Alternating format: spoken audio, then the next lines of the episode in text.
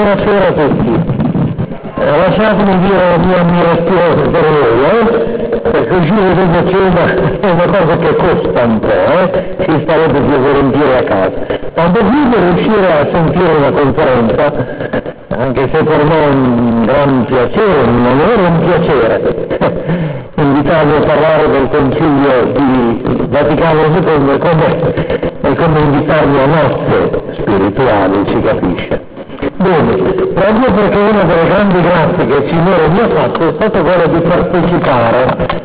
Mm, sono diventato vescovo nel 63, quindi la prima non c'era, potete dire quel che volete, io non c'ero, ma le altre tre sia accanto a Cardinale Orcaro, che era l'arcivescovo di Bologna, ero suo ausiliare, e avevo come segretario Don Dossetti, eh? quindi ho potuto viverlo, eh, direi, in un modo tutto particolare vorrei cominciare a dire intanto a richiamare, voi, sono tutte cose che voi sapete, il valore del concilio. Il concilio è quando il Papa convoca tutti i vescovi del mondo per decidere di alcune cose che riguardano la Chiesa.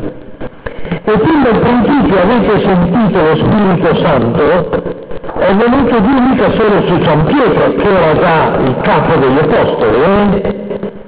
ma su tutti i dodici. Chiesa, è importante anche per quello che diremo dopo. È importante che il Signore chiede che ci sia uno che dice l'ultima parola, eh? perché se no non si sa mai come finire. Ma è l'ultima, non l'unica, eh?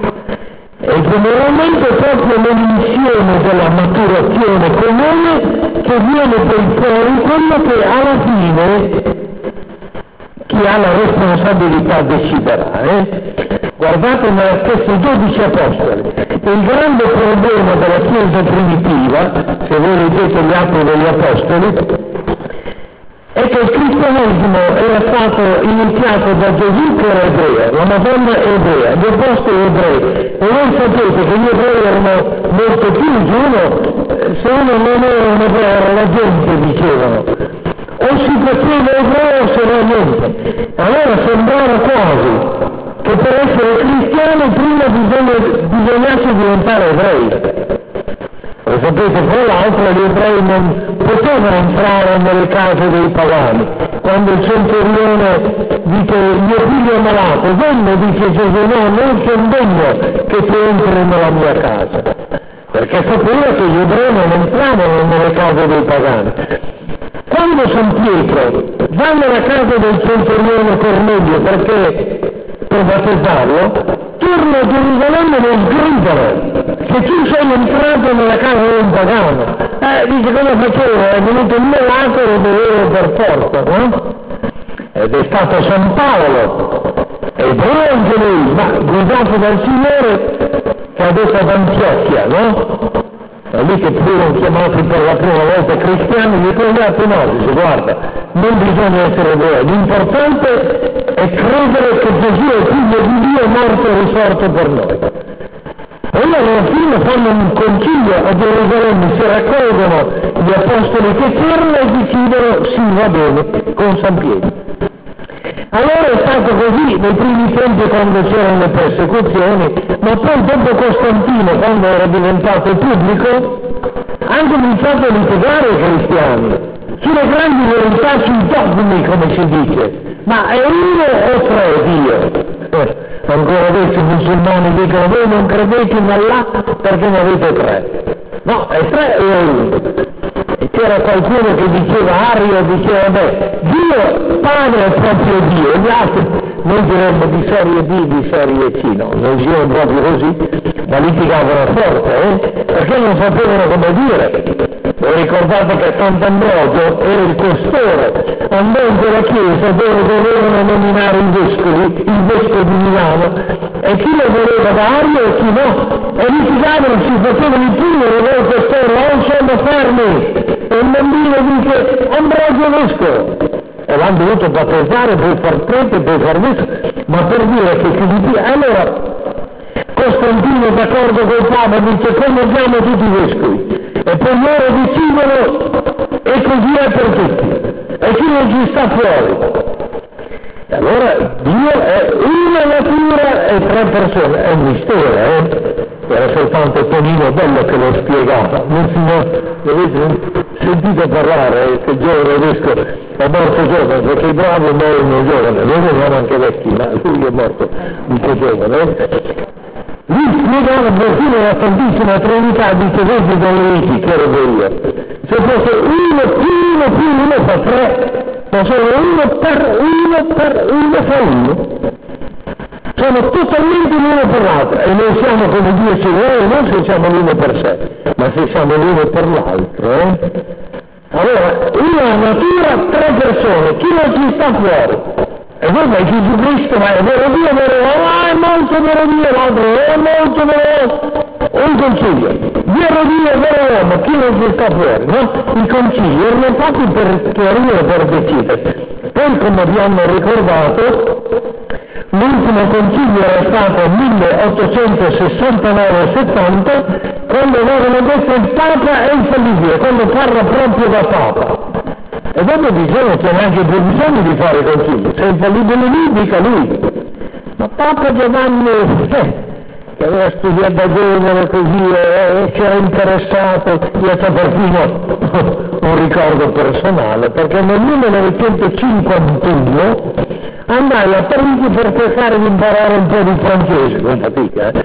E il mio cardinale di Bologna mi disse, se vai a Parigi vai a salutare il monte che era un bravomo. Io andai a salutare il monte che era un bravomo che era un Roncalli.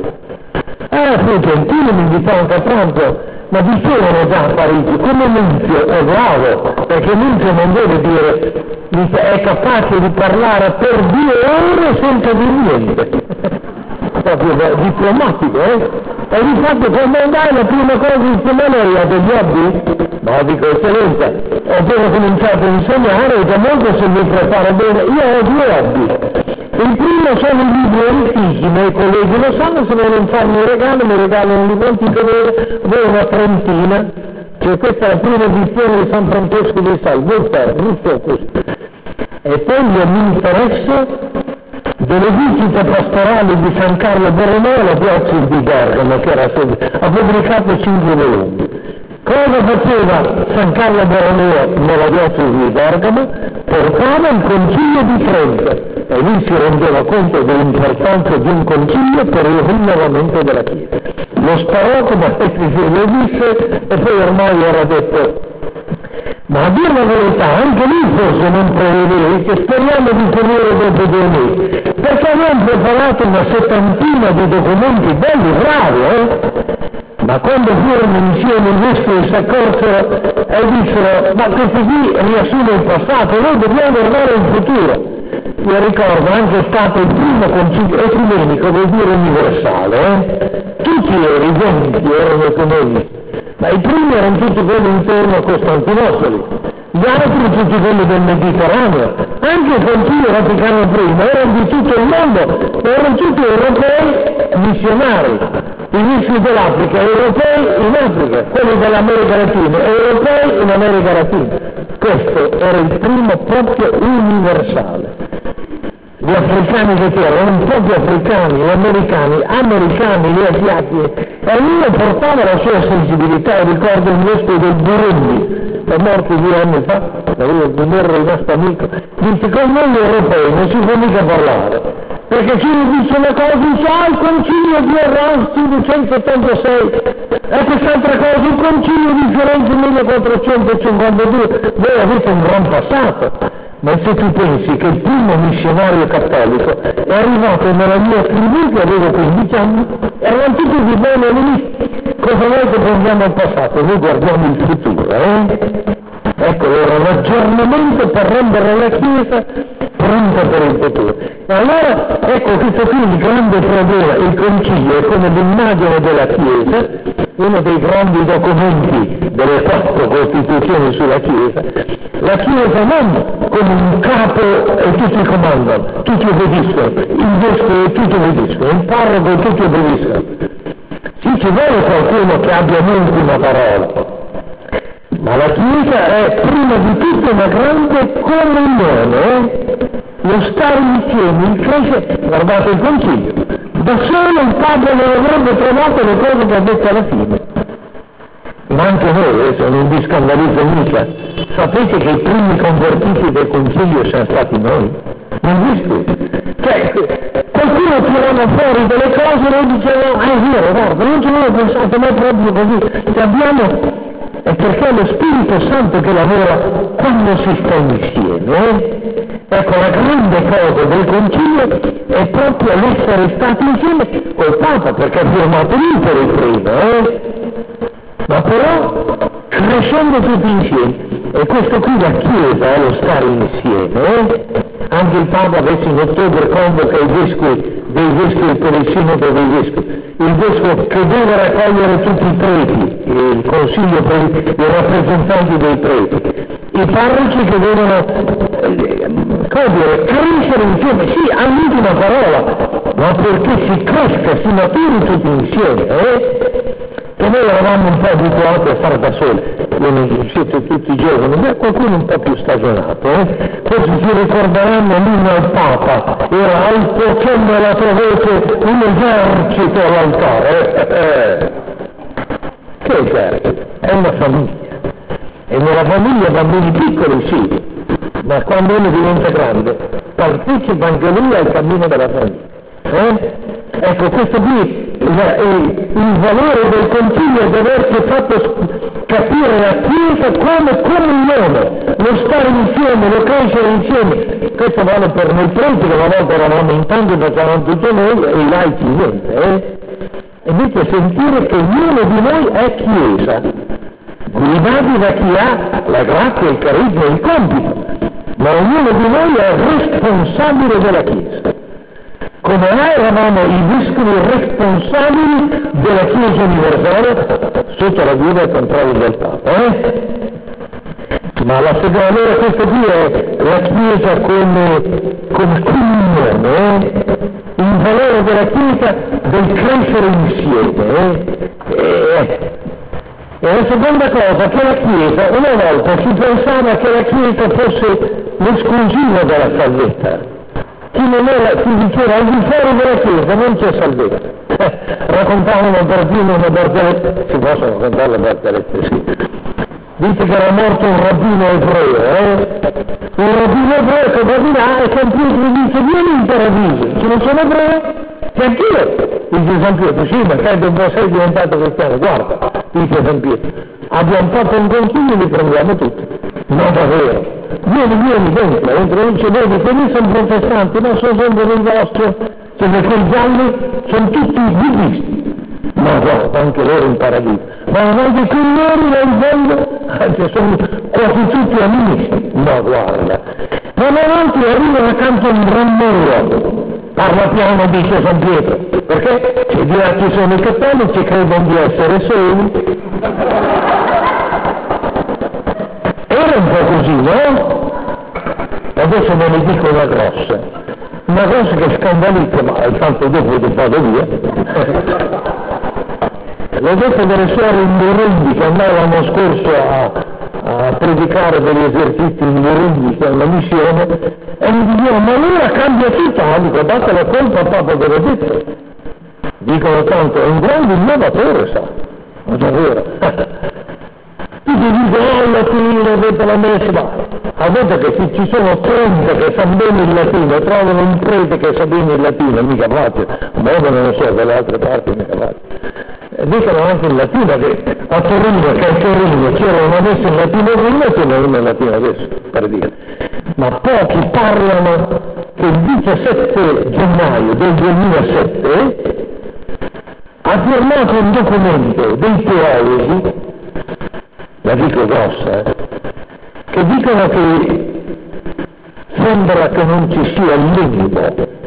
Vi ricordate voi che no, ci dicevano, siccome per andare in paradiso ci vuole il battesimo, chi non ha il battesimo niente paradiso, e il bambino per la notte pieno di lacrime che noi vogliono mandare all'inferno.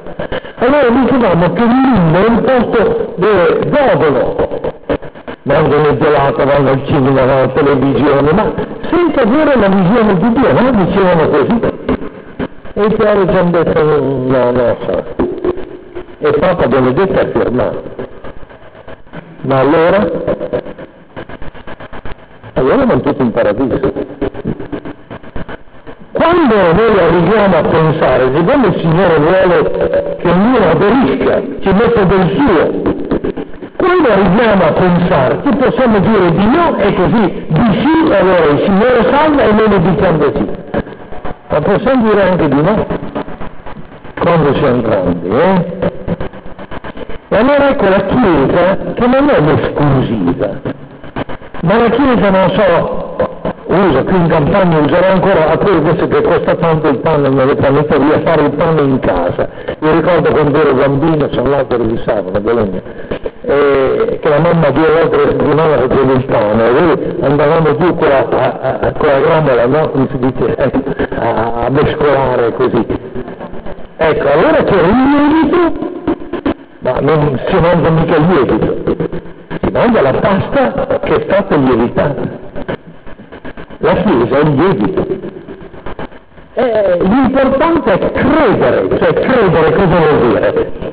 Noi siamo tutti chiusi in se stessi, in noi stessi, eh? il peccato originale è quello lì. Io un delle volte da raccontare di un tale, non posso mica raccontare tante storie, se no, da ormai ho cominciato, che sempre va di là San Pietro dice San Pietro vorrebbe vedere Adamo, ma non si fa, figurati, è tutta la vita che sogno di vedere Adamo. Beh, ti anche comportato bene, vado a chiedere il permesso, torno po', c'è un permesso eccezionale, eh, ma solo per tre minuti, perché ho solo una domanda da fargli. E vado ad Adamo, sto vecchione, Adamo, che come Parlano tanto del tuo peccato, che dice che è stato un peccato di gola, che dice che è stato un peccato d'orgoglio, che dice che è stato un peccato sessuale. Ma dimmi un po', come è stato il tuo peccato? Ah, dice, è stato originale. E noi diciamo originale perché è l'origine, eh? Io dico che è originale anche perché è l'origine dentro. Cioè io sono così importante che faccio di testa mia ma guarda che Dio adesso ah, dico qualche male, faccio qualche di male, ma guarda che gli altri poi se mi serve bene sono a per loro. E quello è. Invece Dio è amore, è tutto per l'altro, persino dentro di sé, uno per l'altro. E noi siamo esseri veramente umani che siamo aperti agli altri. Quando Dio ha creato l'uomo a sua immagine e somiglianza, non ha creato Adamo chiuso in sé, Dio fece l'uomo a sua immagine e somiglianza, maschio e femmina ripeto. L'immagine e la somiglianza di Dio sono uno aperto all'altro. Eh? Ecco, questo allora è, l'importante è essere aperti. E siccome difficile è che il Signore manda il suo figlio, che per il primo rompe la chiusura del peccato nella sua morte, nella risurrezione riapre e prigiona il suo spirito che è lo spirito della comunione dell'amore. Eh? Ma ora ecco noi nella Chiesa siamo chiamati ad essere in fermento, a dire quanta grazia di Dio c'è anche al di fuori, al di fuori della Chiesa. Dobbiamo aiutare gli altri se noi facciamo in modo che capiscono e dicono ma loro entrano nella Chiesa anch'io, ma che intanto siano migliori che si aprono, che, si cre- che credono veramente. Ed ecco allora quell'altra Costituzione, quell'altro documento, cioè la Chiesa, diceva Papa Giovanni, eh, diciamo il concilio, la Chiesa è comunione, ma il concilio non deve essere tanto un concilio dogmatico come sono stati gli altri, cioè che dici i dogmi sono così, le verità. Chi non ci sta fuori? Magari li bruciano una volta, no? Quante donne hanno bruciato come streghe?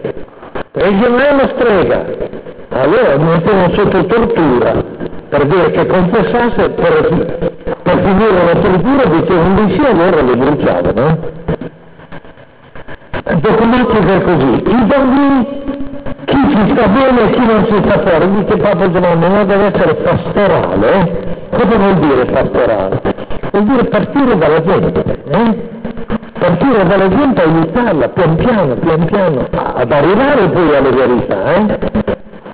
E allora voi capite che, per esempio, i, quelli che chiamiamo i protestanti gli ortodossi, eh, li mandano tutti all'inferno prima. Allora sono nati così, credono in Gesù Cristo, aiutiamoli a credere sempre più e sempre meglio come loro possono aiutare noi. Eh? Noi siamo convinti che se abbiamo la pienezza il Signore ce l'ha, ma ce l'ha data mica perché noi la sciupiamo. Ce l'ha data perché noi aiutiamo anche gli altri, anche quelli che non sono cristiani, a vivere sempre meglio la loro vita umana. Perché? Perché la grazia di Dio, la grazia di Dio è venuta. Allora quella quarta Costituzione, chiamata delle prime parole latine Gaudium Spes, io ricordo che quando arrivai al Concilio nell'autunno del 63, eh, trovai che stavano no, stavano riflettendo, eh? Dice ma come? C'è un concilio aperto e Papa Giovanni fa un'enciclica così importante senza dirti niente. Aveva fatto la Pacem in Terris, eh? La Pacem in Terris era importante perché? Primo perché aveva parlato della pace, ma secondo perché si era rivolto a tutti gli uomini di buona volontà. Cioè io Papa non parlo solo per i miei, i miei gli dico come dice il Vangelo, ma agli altri gli dico guardate che bisogna essere migliori, bisogna cercare la pace. Allora noi eravamo rimasti colpiti, non potemmo lamentarci con Giovanni che era già morto, nell'autunno del 63, ma abbiamo preso l'idea di raccogliere alcuni temi che c'erano per dire aiutiamo tutti gli uomini di buona volontà, eh? se diventano cristiani bene, ma se non diventano, che almeno siano uomini migliori. Allora questo documento comincia proprio con quelle parole, Gaudium Spes, vuol dire le gioie e le speranze. Cioè le gioie e le speranze della Chiesa, degli uomini, sono le gioie e le speranze della Chiesa. I lutti e le angosce degli uomini sono i lutti e le angosce della Chiesa. Perché non c'è la Chiesa di qua e il mondo di là. La Chiesa è dentro l'umanità, è il dell'umanità. E allora le gioie e le speranze degli uomini, diceva Tonino Bello, oh, finalmente la Chiesa dice le gioie speranze, l'utile angosce degli uomini, dei papà, delle mamme, dei giovani, dei sofferenti, degli emarginati, dei giovani, sono le gioie speranze, l'utile angosce della Chiesa. Eh? Allora questo condividere, inserirci nella vita del mondo per portare le nostre convinzioni in, per testimoniare la sincerità della nostra vita. Eh? Non è come vedete qualcuno dice ma era meglio prima perché noi cristiani sì ci salviamo e gli altri niente.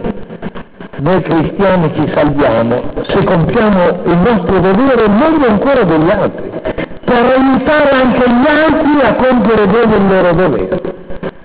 Vedete questo documento che ha una prima parte il valore dell'essere umano e poi parla della famiglia, di ogni famiglia, della cultura, di ogni cultura, dell'economia, che non deve essere il dominio di quelli che hanno di più a spese di quelli che hanno di meno ma che deve essere al servizio dell'umanità comunitaria dal servizio di chi sta peggio. E poi la pace. Eh, sono tutti argomenti, eh, ormai quanti anni? 60 anni fa ormai, eh, più di 60 anni fa, no, di 40 anni fa, ecco, 45 anni fa è venuto fuori. Cioè di come loro noi cristiani, io ricordo che allora dei vescovi dicevano, ma allora cosa parliamo? Eh, parliamo gli uomini, mica i cristiani no. Era per ricordare che i cristiani hanno la responsabilità di vivere in modo esemplare, per aiutare anche chi non è cristiano a vivere bene. Eh? Noi cristiani facciamo gli egoisti, pensiamo ai fatti nostri, facciamo i furbi, che testimonianza abbiamo dal nostro cristianesimo? Noi non aiutiamo né a diventare cristiani né gli altri a vivere, chi ancora non si sente di diventare cristiano, a vivere bene la sua vita. Eh? Guardate che questo documento Gaudium stesso, le gioie e le speranze degli uomini, e tutte le angosce degli uomini sono le gioie e le speranze della Chiesa e dei cristiani. Eh? questo condividere, inserirsi, dare il buon esempio in tutti i settori della vita umana nella quale noi ci troviamo a vivere, fino alla pace. Eh? perché il grande, il grande messaggio, vedete, un tempo di violenza da tutte le parti.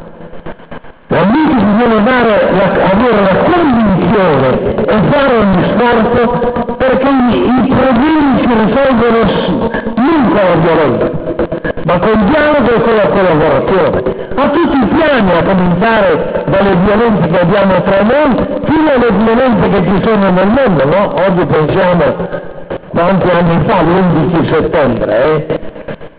Noi siamo stati indotti a reagire con la violenza per spendere la violenza, ho l'impressione che l'abbiamo alimentata con molta di più paura oggi che non sette anni fa, eh? anche per forza perché è successo, forse anche per il modo con cui noi abbiamo reagito. Diceva Papa Giovanni Malapatimo in con i mezzi di distruzione che abbiamo, proprio oggi leggevo su una rivista, quanti soldi spendiamo per fare delle armi sempre nuove, che rendono sempre più pauroso il mondo. E con le possibilità di incontro, diceva Papa Giovanni già nel 1963, pensare che la guerra, che le guerre possano portare la giustizia è fuori della ragione, diceva, roba da matti noi diremmo in italiano. Eh? E io credo che il grande compito dei cristiani è proprio quello di portare la pace attraverso la non violenza e la solidarietà. Diceva Papa Giovanni Paolo II, il nuovo nome della pace è solidarietà. Non è un in più per i cristiani. Se Gesù è venuto portare la pace in terra per tutti gli uomini, a Betlemme, il nostro compito è quello di farci, di vedere in che modo possiamo favorire la pace. Ecco allora Papa Giovanni che diceva non un concilio dogmatico che divide e che esclude, ma un concilio pastorale che cerca di far camminare, qualcuno non riuscirà subito, qualcuno sarà ancora incerto, qualcuno forse avrà delle cose lì per lì eh, ancora da, da consolidare, ma cercare di camminare, ecco, di camminare insieme nell'amore. Queste sono due, due delle Costituzioni. Ma però ecco allora per questo senso della responsabilità ci viene dato dalle altre due che sono proprio più inferiori alla Chiesa. La prima è quella sulla parola di Dio. Io penso che qualcuno di voi che è giovane da molto tempo, eh, per non dire che è anziano, si può ricordare quando un tempo la Bibbia non si leggeva, mi diceva in Puglia poco tempo fa ero su alla Bastia di Pulsano, quello che mi accompagnava aveva studiato durante il concilio era studiare all'Università di Bologna. E mi diceva sa Bologna era un po' più avanzata, io avevo portato a casa la Bibbia. Quando mia mamma ha visto che avevo la Bibbia è andata a dirlo al parroco. E il parroco è arrivato e ha detto non si legge la Bibbia non era così. La Bibbia la leggevano i preti, quelli bravi come quelli di San Cesario, e poi la gente imparava il catechismo, mica la Bibbia, no? Si imparava un bene il catechismo perché c'era tutto. E invece no, ecco, abbiamo ritrovato perché è importante la Bibbia. Perché è il Signore che ci dice che Lui è amore, che dobbiamo vivere nell'amore di fronte alla tendenza originale a chiuderci nell'orgoglio nell'egoismo. Eh?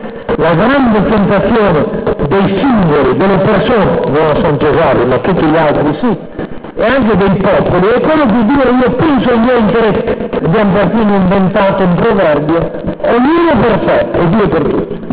Io penso me e gli altri saranno, no? Quello è il più anticristiano che c'è. Allora il Signore, di fronte alla tendenza originale, allora vuole insegnare invece che Lui è amore che noi dobbiamo allora comincia il popolo di Israele, comincia a dire guardate che Dio è al di sopra, Dio non è una cosa che si vede, e vogliatevi bene il prossimo è quello che è prossimo, che è più vicino. Tanto che dicevano ama il prossimo e odia il nemico. E Gesù viene dire, no guarda, Dio è amore, perfino dentro di sé, Padre, Figlio e Spirito Santo. E dobbiamo amarci tutti, anche il nemico. Allora ecco, è il Signore che viene a parlare, parla alla comunità, affida lo scritto alla Chiesa, ma perché la Chiesa se lo riproponga quando si legge di qui, non è un romanzo, una storia che si legge.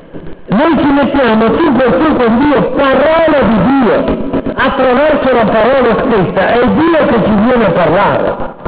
Perché la fede non è sapere a memoria il catechismo, è utile, ma la fede è dire di sì a Dio che ti sta parlando. Perché quando Dio ha creato il mondo, l'ha creato pensando a Gesù Cristo, dice San Paolo, primogenito di ogni creatura. Ma Gesù Cristo ha pensato a ognuno di noi. Avete mai pensato quanti mondi ci sarebbero stati senza di noi? Bastava che non si conoscesse il babbo e la mamma che erano degli altri. Molto migliori, no, migliori di voi no, ma sono diversi da voi. Io delle volte dico che io sono figlio di Caporetti, i giovani non sanno. Caporetti aveva la grande battaglia servito nella prima guerra mondiale, perché mio padre era, era in guerra, lui era di Torino, era un gruppetto che lo mandavano dal fronte ogni tanto al quartier generale, che era Treviso. Dopo Caporetto dice qui ci tocca arrivare un po', hanno trasferito il quartier generale a Bologna. Quando questo gruppetto l'ha mandato al quartier generale, l'ha mandato a Bologna, ho conosciuto mia mamma che era di Bologna, se non c'era Caporetto. No, dico che abbia fatto Caporetto per me, per dire. Cioè nelle, nelle vicende della storia il Signore ha pensato non in cui ci fossimo noi, in cui la sera dell'11 settembre del 2008 noi fossimo di, magari sarebbero venuti migliori, eh? ma dice ma va bene anche così, speriamo che dall'11 settembre vada, cioè siamo tutti tutto Dio, è Dio che ci sta parlando, che ci sta chiamando. In latino si dice vocare, chiamare, Ognuno di noi ha la vocazione, mica solo i preti e le suore, eh? noi soliti diciamo, oh la vocazione, ognuno di noi è creato da Dio con una chiamata. Poi diciamo di sì, diciamo di no, il Signore continua a chiamarti, aggiusta sempre, eh? ma siamo a tu per tu con Dio. Eh? È una gran cosa allora, parola di Dio, altro che sapere la storia, che è andata a finire. Sì, quello è importante per capire come Dio fa a parlare alla gente. Se voglio parlare con un inglese, eh, devo imparare l'inglese. Se voglio parlare con Dio devo sapere, devo sapere come Dio parla agli uomini. Parola di Dio. Ma è Dio che ti sta parlando, eh? Quando noi apriamo la Bibbia, ecco, ci mettiamo ad ascoltare Dio. Eh. È una gran cosa, eh? la prima Costituzione. E la seconda è quella della liturgia. Prima è stato quasi accennato. Non è vero che si andava in chiesa per assistere alla messa, no? Assistere. Si assiste se è andato a teatro, assistete. Allora voi state alla fine battete le mani. Tanto è vero, vi ricordate voi un po' più stagionati, che per pregare anche noi, per fargli al prete che pregava in latino e voltato di là che si vedeva la schiena, dice preghiamo anche noi, ce la facciamo, il rosario. No? Così pregavamo anche noi. Ma vuol dire che la messa non era la nostra preghiera. Eh? Ci credevamo, io se ho un po' di fede me l'ho andata loro, però adesso capisco che la messa è la mia preghiera. Volete che dica una cosa di più? Questo è un po' sconcertante. Prima ancora è la preghiera di Gesù.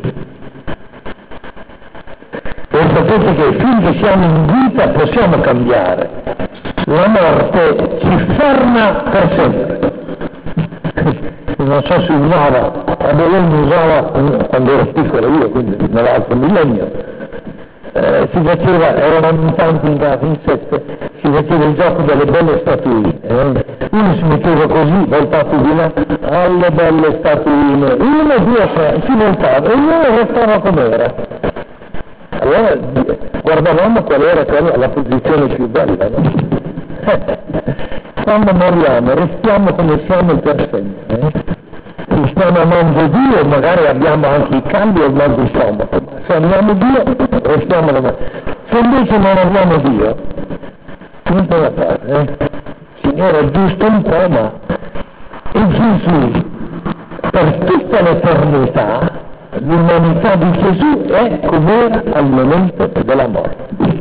Com'era? Padre, nelle tue mani consegna la mia vita. Padre, perdona me. La pienezza dell'amore al Padre e la pienezza dell'amore agli altri. Tutta la vita è stata così, donarsi agli altri nell'obbedienza, quello che a lui piace faccio sempre. Quindi adesso per sempre era, è Gesù preghiera, perché è lui la, l'offerta del creato, la sua umanità creata al Padre e la totalità dell'amore verso gli altri. Lui si rende presente non perché noi assistiamo, ma perché noi ci uniamo a Lui, in maniera che anche la nostra vita diventi Padre nelle tue mani, Padre perdona loro. Eh? Allora è importante che noi cerchiamo di essere come Lui e ce lo facciamo da soli no. Ma Lui ti dà il suo spirito.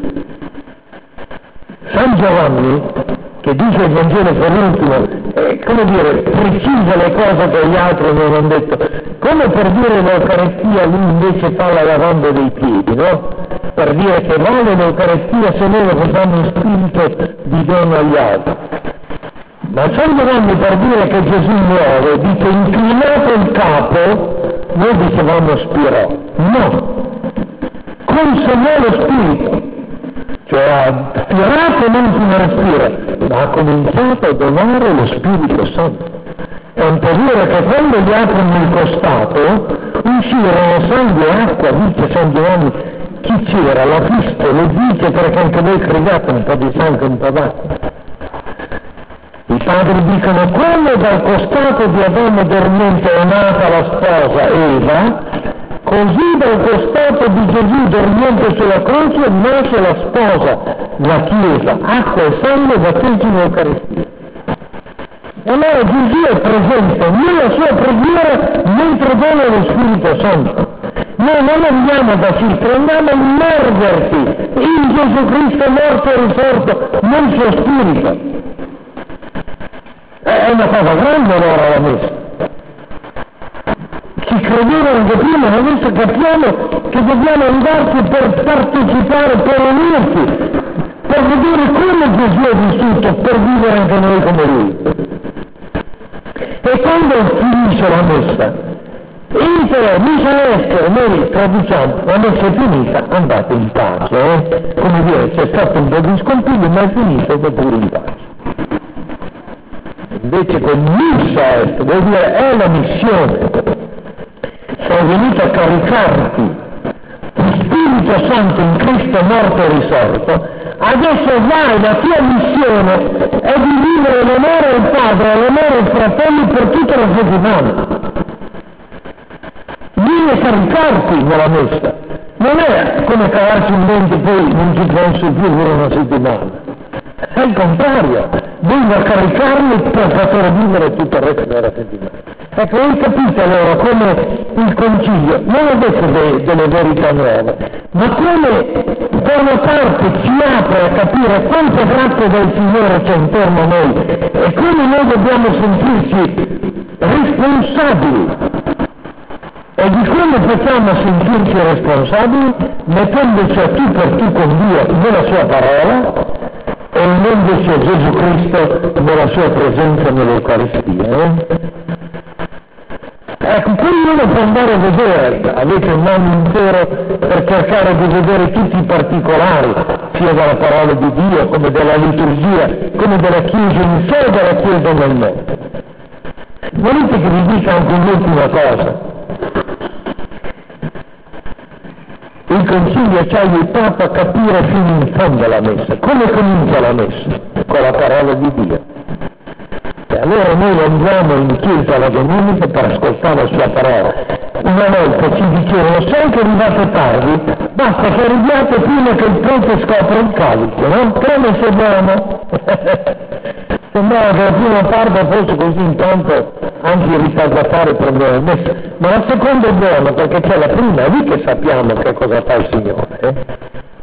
Delle volte possiamo imparare dagli altri. Ho visto in un paese lontano dei musulmani che entravano nella moschea, che è la loro chiesa, mettendosi le mani dietro le orecchie, come dire vado ad ascoltare. È bello, eh?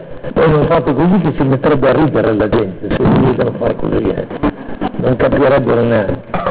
Ma dovremmo dentro dire cosa mi dirà oggi il Signore. Che cosa mi ha detto il Signore domenica?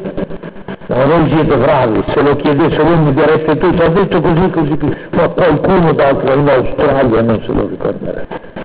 Perché è così. Noi all'inizio dovremmo dire la prima parte, la parola di Dio, è la prima costituzione del Concilio. La seconda parte è la presenza di Gesù Cristo, è la costituzione sulla liturgia. Cristo è lì presente, sta pregando perché io mi unisca lui, sta dandomi lo Spirito Santo perché io possa davvero trasformarmi e poter vivere nell'amore tutto il resto della mia settimana. Seconda parte della messa. La terza parte della messa è la comunione. La comunione non è soltanto così eh, intima, eh, è comunione, è comunione. Il Signore viene perché io imparo a trattare gli altri come fratelli, quelli che fanno parte della grande famiglia che è la Chiesa. Eh? Insomma, quello è antipatico. A San Cesario non ce n'è, ma dall'altra parte c'è qualcuno. Ecco, a vivere nell'amore, nella bontà, nella comunione, nella pazienza, nella sopportazione, nel perdono. Eh? La comunione, quello è l'inizio, vuol dire, è l'inizio mi scapodetto una volta a certe sore che se lo ricordano ancora. È come mettere una mina dentro di te che poi esplode, no? no? Ecco. E quella è la terza Costituzione sulla Chiesa con le comunioni. E poi la messa finita, andate in pace, cioè la missione di portare, di vivere con la grazia che avete acquistato nella messa di essere esemplare nella vita del mondo, nella famiglia, nell'economia, nell'onestà, nella cultura, nella pace, nella solidarietà. Quella è la quarta Costituzione. Ogni volta che voi venite alla messa, voi venite a vivere il meglio del Concilio Vaticano. Allora cerchiamo di conoscere sempre più e sempre meglio il Concilio Vaticano per poter vivere sempre meglio la nostra messa, per poter vivere sempre meglio la nostra vita. Avete un anno intero per farlo.